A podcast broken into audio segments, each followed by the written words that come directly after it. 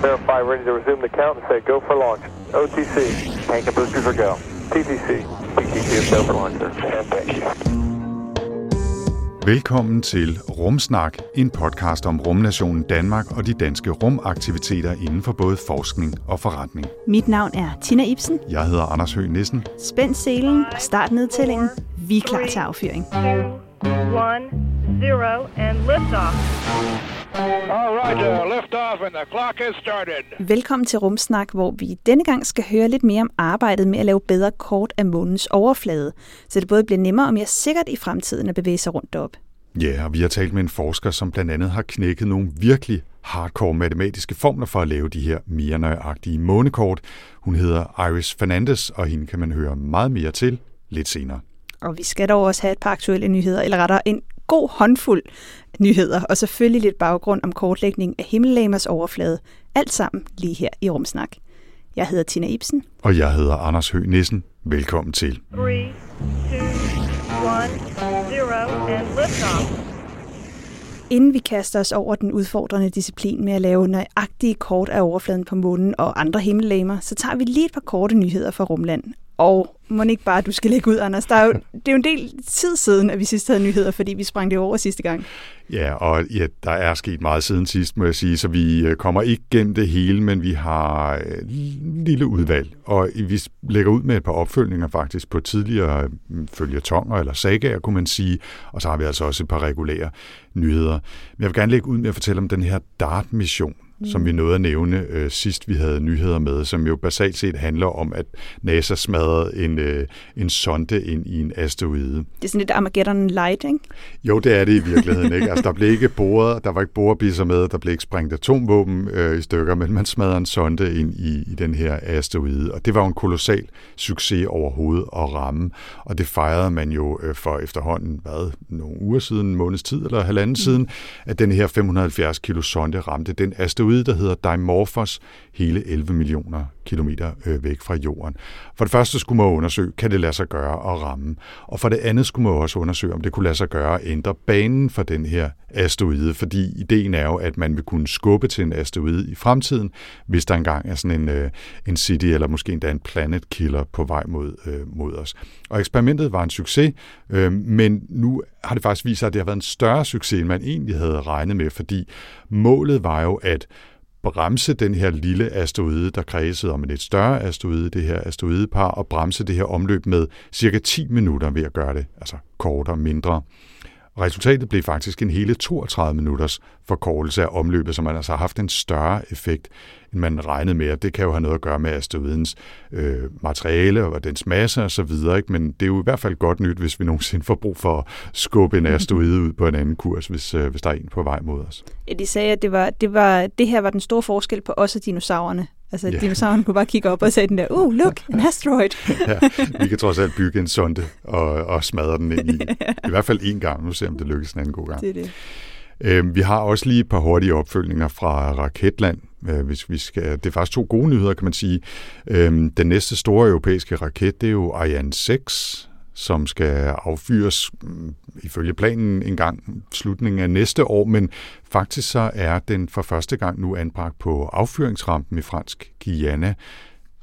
Som sagt er det først meningen, at det skal sendes op til næste år, så det er kun en test, kan man sige, og der er ikke noget rigtig payload ombord og så videre, men det er jo dog flot, at de nu har fået den samlet, og at den står klar der, så, øh, så den kan blive fyret afsted. Ja, fordi det er jo længe, man har arbejdet på den her efterfølgeren til Ariane 5, som er den, vi fra europæisk side af sender nærmest alt øh, rumgodt minus mennesker op i rummet med. Ikke? Ja, og måske skulle vi jo lige nævne, at vi jo faktisk var på besøg hos Force Technology øh, for efterhånden lang tid siden, og røre ved en af de der øh, dyser, ja, der skal sidde på en Ariane 6. Må det er den, der... Altså, det synes det, jeg bare, vi skal, skal sige. Skal vi ikke bare sige, at den, der står derovre lige nu, det er den, vi fik lov til at røre? Ja, For de har jo nemlig lavet de her raketdyser ja. til de her Ariane 6. Ja, vi linker til den episode selvfølgelig fra vores show notes, men mm. Nu hvor vi taler om øh, affyring, så har der jo mildest talt været problemer med at få den her SLS og Artemis 1-mission afsted over fra USA. Men nu håber man at få SLS-raketten tilbage ud på affyringsrampen her i starten af november, og så satser man på et launch den 14. november, hvor der er et affyringsvindue på 69 minutter. Så det er altså bare noget med, nå, nu er der hul igennem, så trykker vi på knappen, ikke? Så Ja. Jo, men det er jo også tit, hvor altså, de, de laver jo de her test op til, de går i gang lang tid før, ikke? Så, og det er jo, de andre gange har det jo været sådan noget tid før, man har kunne se, den går sgu ikke. Øh, Præcis. så, så ja, det lyder ikke af meget. Nå, men, men øh, hvis der er hul igennem, så er der hul igennem. Jo, og man kan ikke sige, at vi, vi prøver lige at teste det her, og så giver vi den lige en time eller to i hvert fald den her gang. Ja. Nå, Tina, du må også heller lige øh, komme på banen med en nyhed. Og nu tager jeg lige min øh, krystalkuglehat på her og siger, at det kommer nok til at handle om James Webb. Blandt andet. Okay. Jamen, nu er det jo længe siden, vi har fået opdatering på James Webb her. PS, kan jeg Øh. øvrigt lige sige, at jeg sagde krystalkuglehat. Det er nok virkelig det mærkeligste sådan, hvad hedder det, profetbeklædning, jeg nogensinde har hørt om. Nå, undskyld, Jamen, tilbage jeg, til. altså, du har jo sådan lidt en blank pande. Ja, tak. Jeg tror bare, vi går videre med nyheden, ikke også derovre. øhm, men selvfølgelig, der, er jo, altså, der kommer jo hele tiden nye fede billeder ud fra, fra James Webb, og dem skal man gå ind og kigge og følge og alt sådan noget. Så, så jeg vil ikke komme så meget mere ind på det, men noget af det, fordi man kan jo, noget af det, man også skal gå ind og følge, det er jo deres observationsplan. Så man kan jo faktisk se, hvad de har planlagt at observere det næste stykke tid. Og det er ret fedt at se. Noget af det, som er super spændende her hen over efteråret, synes jeg, og som vi jo så ikke har fået resultaterne for endnu, det er, at man er begyndt på observationer af de her, det her TRAPPIST-1-system, som er et system et, af eksoplaneter, der har hele syv planeter i sig, og tre, og måske hvis man strækker den, fire af de her eksoplaneter ligger i stjernens beboelige zone. Nå, så der er altså tre, måske fire muligheder for et sted, hvor at vi kan have flydende vand. Nå, så den beboelige zone er jo, er jo den her afstand til en stjerne, hvor med den rigtige temperatur er der, så hvis der er vand, kan det være flydende. Det kræver selvfølgelig mere end bare lige at ligge det rigtige sted. Det kræver også, at man har en atmosfære osv. Øhm, så, så det her er nogle af de bedste bud på, hvor vi måske kunne finde en beboelig planet. Øh, og vi havde blandt andet besøg lige en sommerferien af Alexander øh, Ratke, som er med til at kigge på en af de her. Og jeg ved, han skrev faktisk også til mig, at hans øh, observation, som dengang først skulle være næste år, den var faktisk blevet rykket frem til efteråret her i år. Ja. Så, øh, så lige nu altså, er Spændende. de ved at kigge på det. Så det synes jeg er spændende. ja, det er super spændende. Øhm, man tror måske, at der ikke er mulighed for liv på de her planeter, fordi at de ligger omkring en meget lille stjerne, og det vil sige, at de her øh, eksoplaneter har omløb omkring deres stjerne på et par dage. Forestil dig, at Kurt er Så den inderste, det er der er fart 88 på, dage i ja. solsystemet, ikke? Ui, ui, Ja, ui. præcis. Det går meget hurtigt. Ja. Ja. Og man tænker også måske, at fordi de er så tæt på deres stjerne, så har de et bundet kredsløb. Det er ligesom, at månen har omkring jorden. Det er derfor, vi altid ser den samme side. Mm. Så månen kredser en gang om sin egen akse øh, på samme hastighed, som den kredser en gang rundt om jorden. Det er derfor, vi altid ser månemanden, ikke? Ansigtet der øh, hen mod jorden. Man tror måske, det kan være det samme, og det betyder jo så, i det her tilfælde er der altid dag på den ene side og nat på den anden side.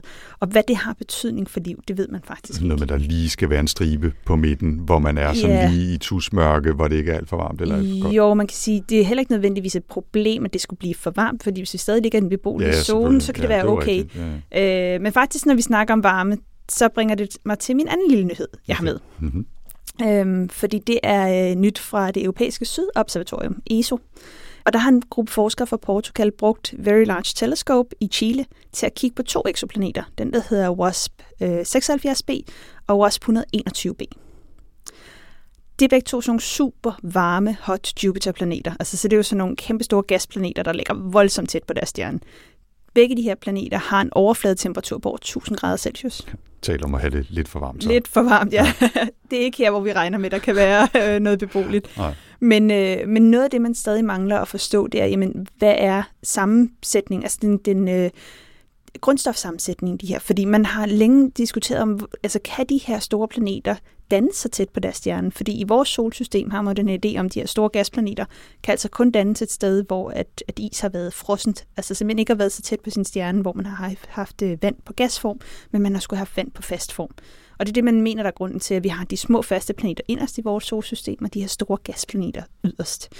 Øhm, men så har man jo fundet rigtig mange af de her hot Jupiters, som er de her store gasplaneter, som ligger voldsomt tæt på deres stjerne. Så der er stadig noget, man gerne vil forstå. Og hvis man kan forstå grundstofsammensætningen, kan man måske blive lidt klogere på, hvor blev de her planeter oprindeligt dannet. Var det tæt på deres stjerne, langt fra deres stjerne? Er de så migreret, eller er der et eller andet i planetdannelse, som vi overhovedet ikke forstår? Mm. Øhm, og noget af det, man gerne ville undersøge, det var, om der var tungere grundstoffer i de her exoplaneters atmosfære.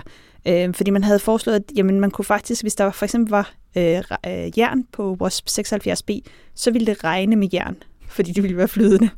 Okay. Så det er sådan ret vildt. Så skal man virkelig have en solid paraply. Ja, præcis. Ja. men, øh, men man har altså ikke fundet spor efter jern i den her opdagelse, men det forskerne i stedet for så, det var barium. Og man havde faktisk ikke, altså, man havde ikke tænkt det, og man ledte faktisk ikke efter barium. Man tænkte, hvad laver det grundstof egentlig i de her atmosfærer? Øh, man regner ikke med, at det er sådan et grundstof, der ligger som en del af atmosfæren, fordi det er lidt for tungt, så det vil nok igen regne eller drysse ned, eller hvad man kan sige.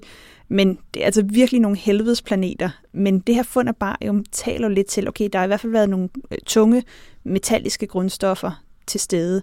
Øh, om det så betyder, at de har været tæt på eller langt fra, der, der er stadig nogle ting, man skal, man skal arbejde med. Men, øh, men det, det synes jeg er, er ret spændende. Det er super spændende, ja, helt afgjort. Øhm, altså, en lille kort nyhed som afslutning øh, i den her blog, inden vi går til bonus, og jeg kan fortælle, der er rigeligt med bonus. Okay, Øh, en, en kort en. Så hvis jeg tæller ned 10... Jeg kan godt gøre den på, jeg kan godt gøre den på 60 sekunder i hvert Okay. fald. Jeg vil bare sige, at vi har talt rigtig meget om rumskrot her, fordi det er jo et kæmpe stort problem, mm. både for øh, ISS, så jeg lige skulle ændre kurs øh, her øh, i går eller forgårs for at undgå at ramme en eller anden gammel russisk satellit, ikke? og der er jo også ting, der falder ned og så videre. Ikke? Men det er faktisk ikke kun i omløb, at vi efterlader os skrot. Øh, Jeg faldt over en undersøgelse for nylig, hvor der var en, der havde regnet sig frem til, hvor meget skrot der var på Mars. Fordi der er blevet sendt rigtig mange sonder og fartøjer og alt muligt andet derop, og der er jo også noget, som er effektivt stadigvæk, som kører rundt og, og laver observationer på forskellige måder, men der er altså også noget, der er udtjent eller crashet, det er jo også sket et par gange osv. Og, og ham her forskeren, der hedder Kakri Kilik, jeg ved ikke, hvordan man siger det, men det er sådan, man staver det i hvert fald, han har regnet sig frem til, at vi har efterladt ca. 7.119 kilos metal- og elektronikskrot på Mars. Og i skrivende stund, der er det kun ca. 2.860 af de her kilo, som er aktive. Så altså i størrelsesordenen 4.500-5.000 kilos skrot, vi forløbig har efterladt på Mars, og vi har ikke engang været derop med bemandede fartøjer. Nej, jeg tænker også, øh, sådan som vi ser, at det hele speeder op, blandt andet også i udforskning af Mars, så bliver det taget, det er nok en eksponentielt stigende kurve, det her, ikke? Der bliver nok ikke mindre i hvert fald, medmindre vi lærer at rydde op. Bonus, jeg lovede lidt bonus. Ja. Jeg har fire-fem hurtige bonus-ting. Det er primært ting, som vi linker til fra vores show notes, som man kan underholde sig med i de 14 dage, hvor der ikke lige er en ny rumsnak. Jeg vil gerne starte med at spille noget for dig, Tina, øh, og for jer derude selvfølgelig. Og så synes jeg, at du skal forsøge at gætte, hvad det er for et fænomen, som er blevet manipuleret til en form for musik. Er det okay? Ja, lad os Okay. prøve det. Den kommer her.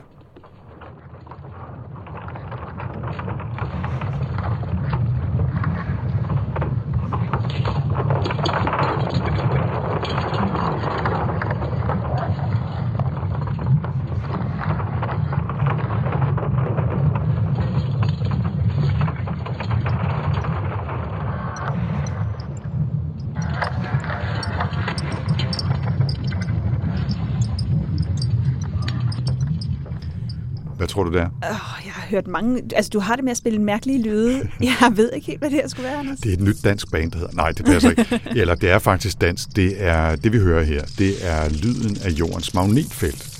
Eller altså en kunstnerisk fortolkning af jordens magnetfelt som lyd. Hvor det, vi hører, er variationerne i magnetfeltet, som giver variationer i den her lyd. Og det kommer faktisk fra DTU Space, hvor Claus Nielsen sammen med Nikolaj Linden Børnle, han må næsten være i familie, tænker man med Michael man. Linden Børnle, øh, han har lavet den her slags lydrepræsentation af jordens øh, magnetfelt, som jo bliver skabt af en flydende jernkerne nede i jorden, der drejer rundt og så skaber Ovenfast. det her felt omkring jorden, som beskytter os mod farlig stråling.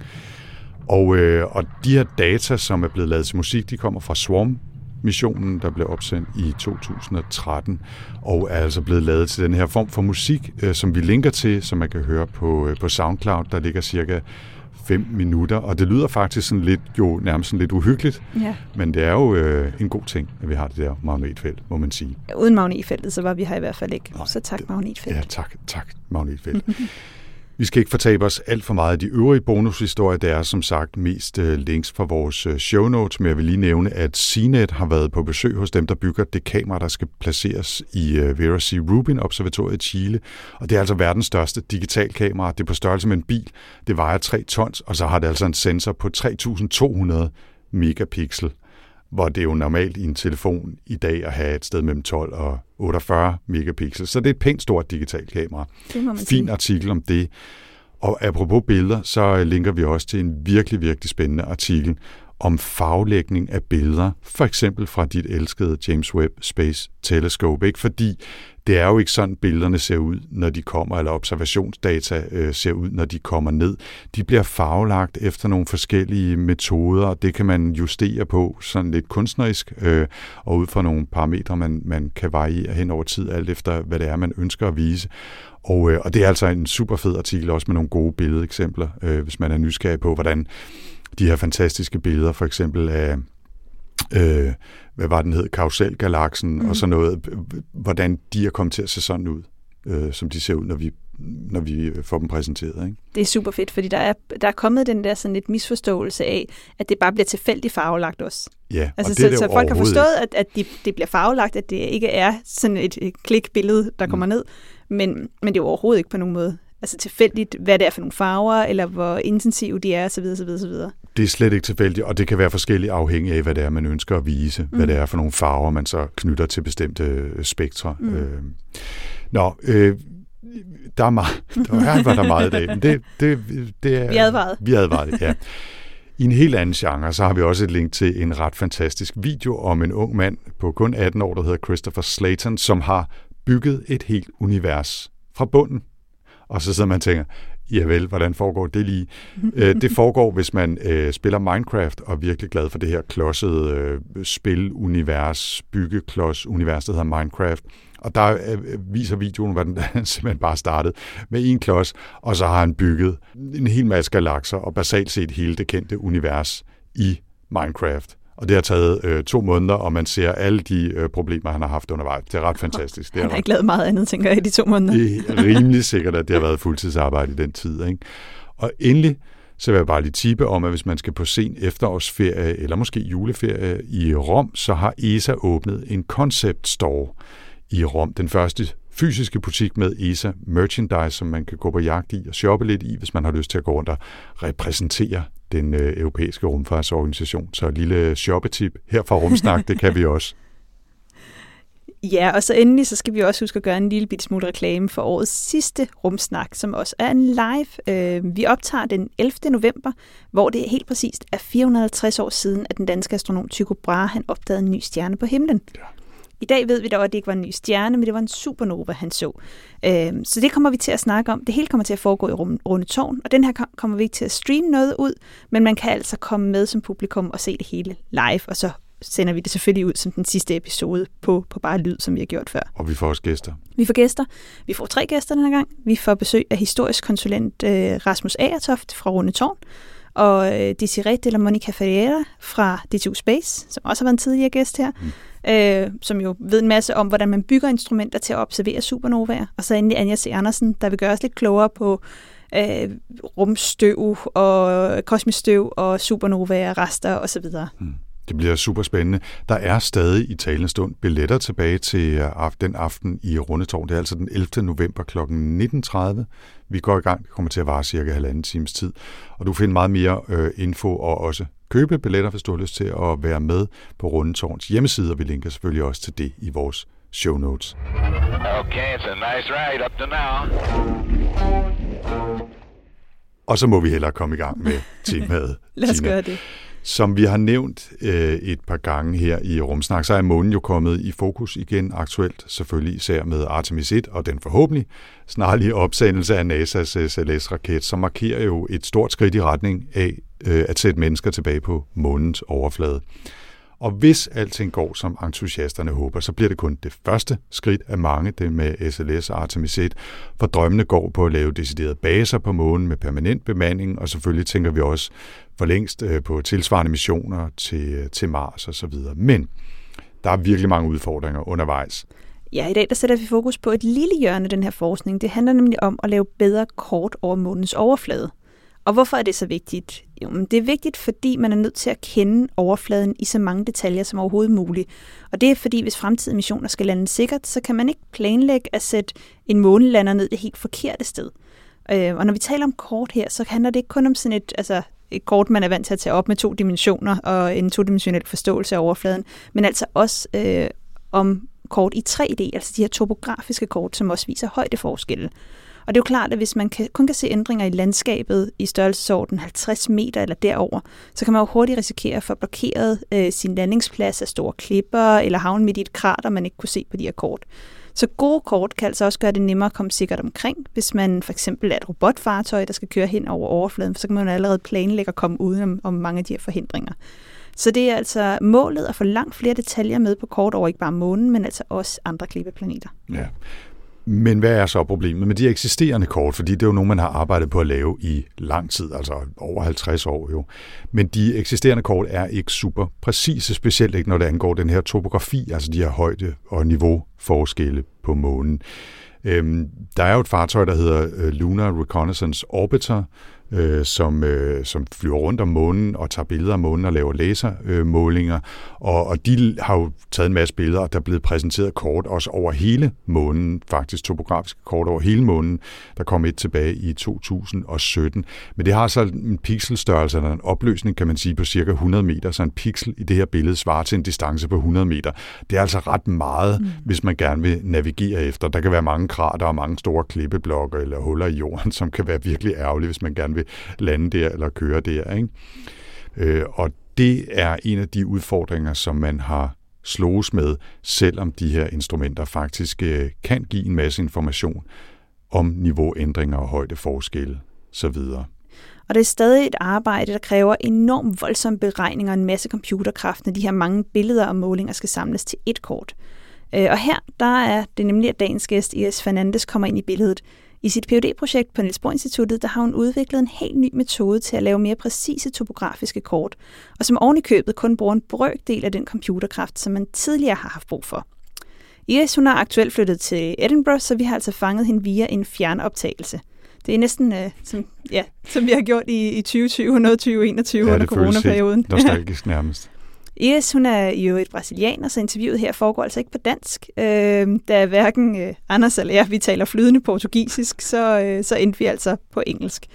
Vi regner med, at det kan I sagtens forstå derude alligevel, og vi skal nok springe ind med et par, stu- øh, par små forklaringer undervejs. 5, 4, 3, 2, 1, zero, and liftoff. Yeah, so I'm Iris Fernandez. I'm former PhD student at Niels Bohr Institute, and I'm currently a guest researcher at Niels Bohr Institute as well.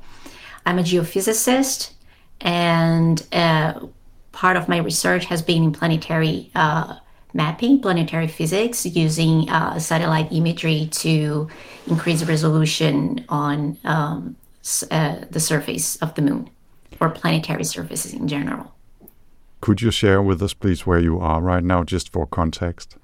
Yeah, so I am currently in Edinburgh, Scotland. Uh, I'm based here, but I'm working remotely. So it's easy to be a planetary scientist because we always work remotely, right? True. So, uh, and can you give us as well, please, a, a brief introduction to the topic that we're going to be diving into in much more detail? Uh, what was your paper about, if you were to give the uh, sort of uh, one minute uh, pitch? The paper is about combining uh, different data that it's been acquired on the moon and create a high resolution elevation map so when we see these topographic maps that measure the elevations and the uh, depth of craters, um, the resolution is very poor. In a global scale, when we see those maps, they look really good. But when we see, we try to see in details, like small uh, craters, or uh, when we are looking for uh, flat terrains for future navigation or anything, those maps are not really good because they don't show in details of, of the terrain. So we can see them from pictures, but we don't have information about the elevation precisely. So the paper uh, helps to create a computational model to improve this resolution. The method we developed, uh, it just solves an equation and gives you a precise uh, uh map in one go. So it's very, very fast and very computationally light to do. Can you talk a bit about how these maps, topographical maps, are are used. What, what is the purpose of having them, and and then we can go into why your new work is so important. But how how are they being used? We are going back to the moon very soon, and when we say we, we say humans are are going to the moon back, and we also have plans uh, in the near future, hopefully, to go to Mars. And the first stage of doing such type of journey uh, that it's dangerous, uh, expensive, and has a lot of variables is to know where you're going and to access the the terrain and, and know what's there before. Even if we send rovers or any robotic mission, we need to first choose where we're going, where we're landing, and there are a lot of uh, criteria to choose the these landing sites. Um, one thing is very important. Uh, let's say for rover navigation, and then for future human exploration, the terrain needs to be reasonably flat uh, to land safely, and also for uh, navigation of, of the rover. And by flat, I mean we need to know how flat it is and if there is any uh, craters or rocks or anything that we're, going to stumble upon. Uh, so the those maps that we have don't provide a good resolution. So there are a couple of researchers that work in different ways, in different methods, to create digital elevation models to have information about those areas and to help choose um, a good area to go or to explore. So that's the the motivation that it's the very first step we have to take before we have any further decision. Uh, we are going probably to the south pole of the moon because there are craters uh, that are so deep, and because of the region, the sun never uh, heats inside those craters. So it's called the cold traps. Cold traps because the crater rims are high and the sun is always very low. Um, so th- there's a potential to find water on, on the moon. And water can be used for uh, fuel, for um, breathing, for drinking. And we are trying to go to those areas. And we really need to access uh, how the, the, shape of those craters and if they are good places if you can actually go to those places. So this is one of the applications too yeah i'm also wondering because um, i guess the size and depth of um, of these craters are good to know as well if you want to know uh, how powerful the impact um, that formed them were at one time. So if you want to know uh, kind of types of impact and uh, the the energy of these impacts, is that something that we we be able to tell from these new data and get a, a better understanding of? Yeah, that's another uh, uh application uh, for why we want to know precisely the shape of these craters. It's not only for these practical reasons for human space exploration, but also for purely scientific reasons.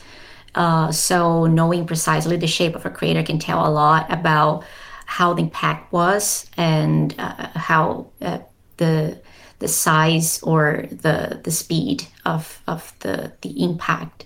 So yeah, definitely. Ja, gode kort kan bruges til mange ting, til at planlægge landinger, navigere autonome robotkøretøjer eller bare i godsøjen blive klogere på krater på månens overflade.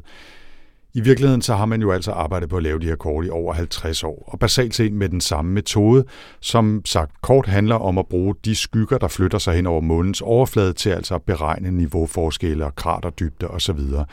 Problemet med de eksisterende kort er altså bare, at de ikke er detaljeret nok, og at de tager lang tid at regne på, siger Iris, og det er altså her, at de er kommet på banen med en helt ny metode til at regne på forskellige billeder og data. Yeah, so there are a couple of different methods that uh, create these digital elevation models, and some of them are good, um, but it's mostly about the computational efficiency. The way they deal is by they, they create a, a rough estimation and then they do trial and error until they match the the pictures, uh, this kind of thing. So the, these computationally, this trial and error uh, method is it takes a long time. So previous methods can achieve a good resolution, but they are very heavy, but they're also very expensive to do.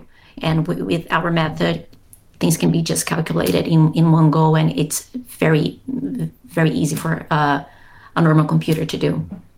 Is is it possible to quantify how much less computation is needed um, in terms of showing how good of a solution this is?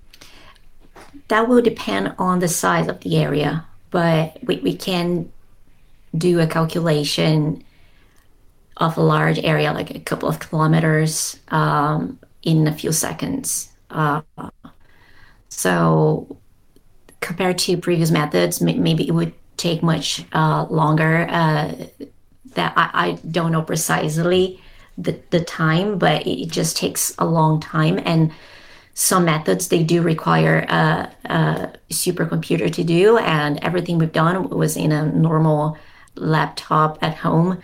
So that that's a, that's a huge achievement. Men det er ikke kun fordi Iris metode er hurtigere og giver mere præcise kort, at den er lovende for fremtidige missioner. En ekstra funktion ved de her nye beregningsmetoder, det er også, at de kan angive, hvor stor den usikkerhed de har. Altså om resultaternes højdeangivelser og skråninger er præcis inden for 5, 20 eller måske 50 cm. So every time you have a calculation or you create a, a model, it's important to know how certain you are. So every measurement you make, there's always a, an error associated. And the previous methods uh, don't deal with, with the uncertainty. So it's basically what's called uncertainty quantification.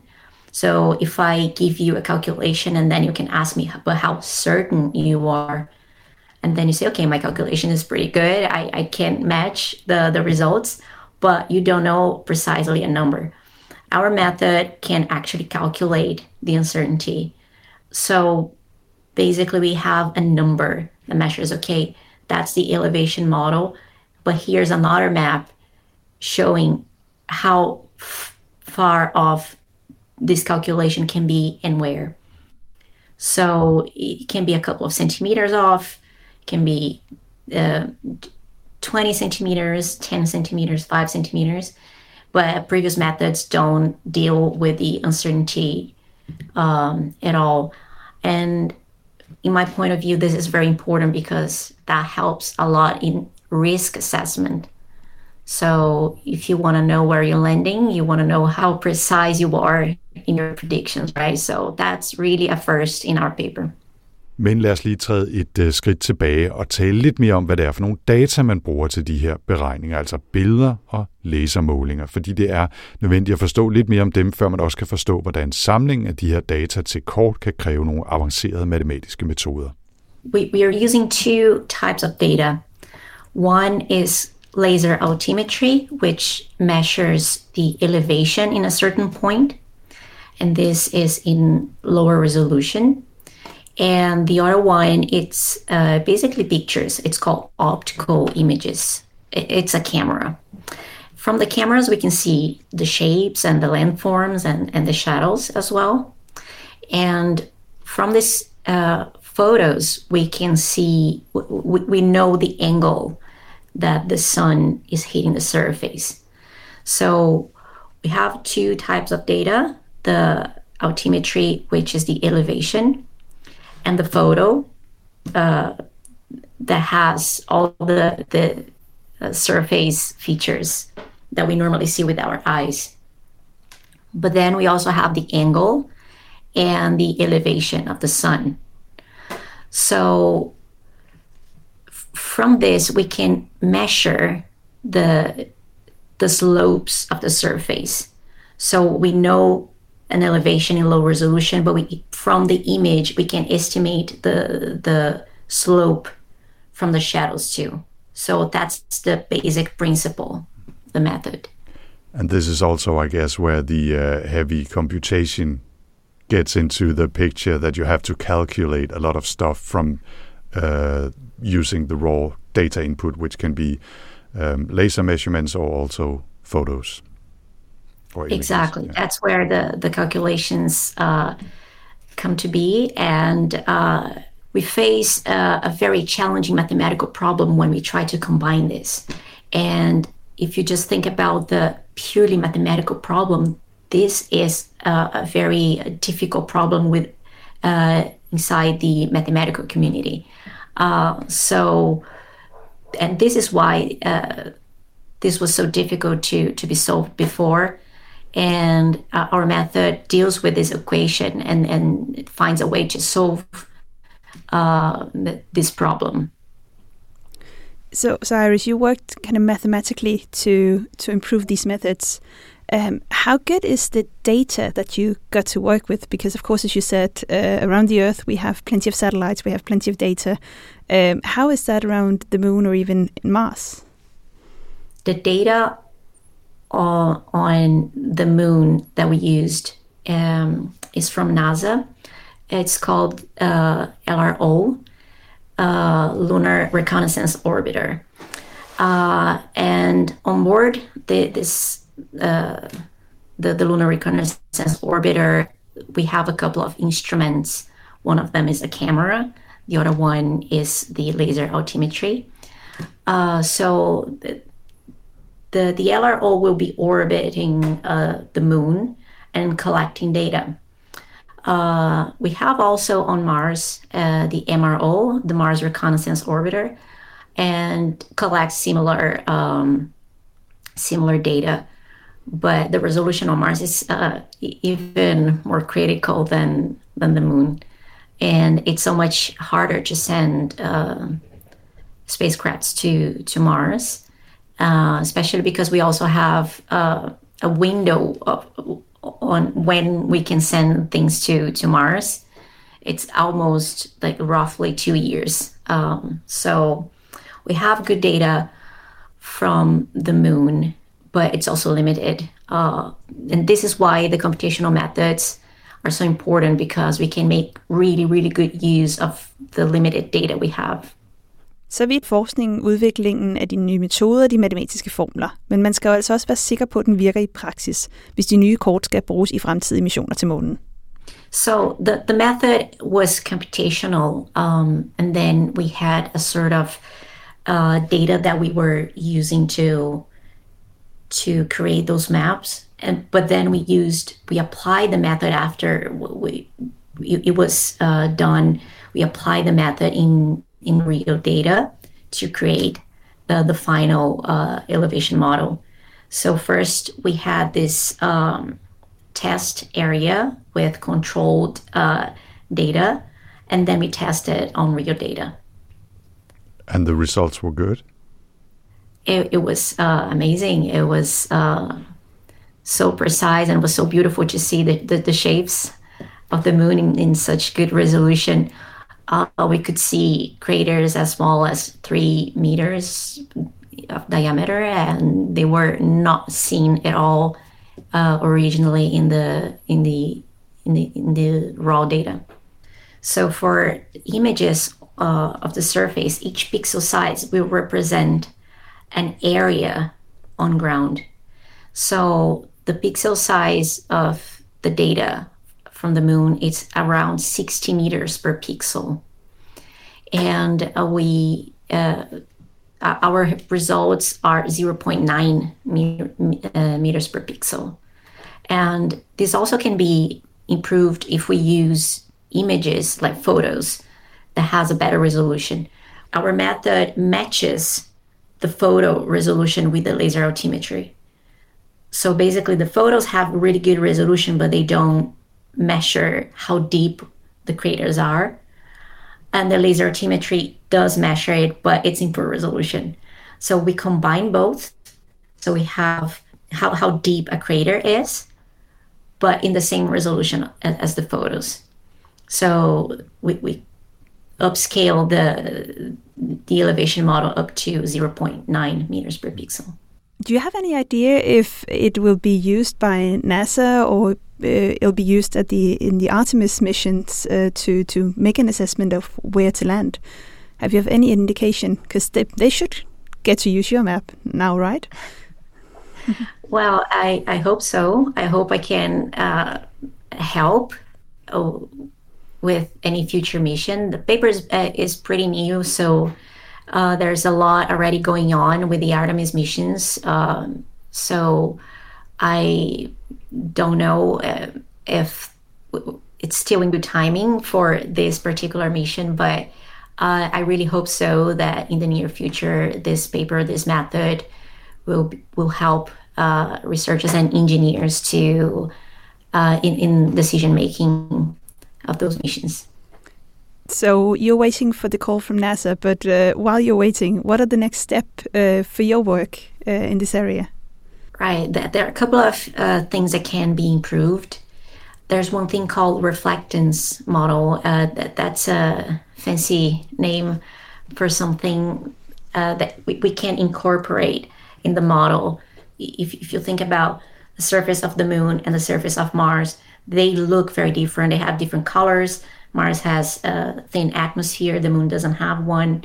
So, all those differences, how can we um, incorporate those differences into the algorithm and, and the calculations to produce very even more precise maps maps so that's uh, the next step to uh, consider local surface um, uh, particularities uh, and produce very precise maps. Five, four, three, two, one, zero, and liftoff. Og det fortalte altså her Iris Fernandes, og vi skal nok linke til hendes artikel fra vores øh, show notes. Som nævnt tidligere, så har fokus jo her været på kortlægning af månens tredimensionelle overflade, men det er jo ikke det eneste interessante sted i solsystemet eller i vores omgivelser, så vi linker også til en række andre overfladekort, som vi har lavet ved hjælp af diverse rumfartøjer, og også til en artikel om, hvordan man kan lave kort over eksoplaneter, selvom det så er i lidt mindre detaljegrad end de kort, vi lige har fortalt om. Og så må vi jo ikke glemme, at vi selv bor på, på en klippeplanet, og det kan også være rart at kende den i så mange detaljer som muligt, blandt andet for at kunne kortlægge konsekvenserne af klimaforandringer, havstigninger og den slags. I slutningen af november der vil man på et ESA-møde præsentere det såkaldte Genesis-projekt, som er en satellit, der fra 6.000 km højde ifølge planerne skal kunne lave et kort over jordens landmasser med en højdepræcision på 0,1 mm, og så samtidig skal den kunne måle havstigninger med en præcision på 1 mm. Genesis øh, skal udstyres med fire forskellige instrumenter, der skal løse en række forskellige opgaver, som netop handler om at måle position og afstanden præcist. Og vi for eksempel også kunne bruges til at kalibrere Galileo-positionsnetværket, så det bliver endnu mere nøjagtigt. Vi linker som sagt til alle de her artikler fra vores show notes, som du finder i vores podcast-app eller via rumsnak.dk. 5, 4, 3, 2, 1, 0, and liftoff. Og med det er Rumsnak landet for denne gang, og umiddelbart i hvert fald lige præcis på det sted, vi havde planlagt, uden at havne i et øh, krater. Men selvom vi nærmer os sæsonens afslutning, så er vi altså langt fra færdige her i Rumsnak endnu. Som vi sagde i begyndelsen af programmet, så bliver sidste episode i sæsonen optagelsen af vores Supernova Live arrangement, som finder sted i Rundetårn den 11. november kl. 19.30. Og ja, der er som nævnt stadig billetter til salg, hvis du har lyst til at være med under selve eventet. Der vil du kunne møde Anja C. Andersen fra Niels Bohr Instituttet, Desiree Della Monica Ferreira fra DTU Space og Rasmus Aertoft fra Rundetårn, som øh, fortæller om, hvordan Tycho Brahe jo troede, han havde observeret en ny stjerne tilbage i 1572, men det viste sig at være en supernova. Og hvad ved vi så i dag om dem? Og hvis man ellers gerne vil vide mere om Rumsnak, så kan man finde os på Facebook, hvor Rumsnak har sin egen side, og endda også på Instagram. Vi har sørme også vores egen lille butik med Rumsnak merchandise, som du finder via rumsnak.dk. Og så skal man altså især den her gang huske at tjekke show notes til podcasten, hvor der er masser af links om både månekort og butikker i Rom og øh, tusind andre ting, vi har fortalt om i dag. Hvis man ellers har spørgsmål eller kommentarer til os, så kan man skrive til os øh, på Twitter med hashtagget rumsnak. Man kan også skrive direkte til mig, jeg hedder snabelag 4nd3rs på Twitter og jeg kan findes på attina underscore Ibsen på Twitter og astrotina alle andre steder. Vi tager altså altid meget gerne imod input og idéer. Husk også, hvis du synes, det har været spændende at lytte til Rumsnak, så er du meget velkommen til at dele med familie, venner og andre rumnørder derude. Rumsnak er støttet af Novo Nordisk Fonden og bliver produceret af Podlab. Jeg hedder Anders Høgh Nissen. Og jeg hedder Tina Ibsen. Tak for denne gang.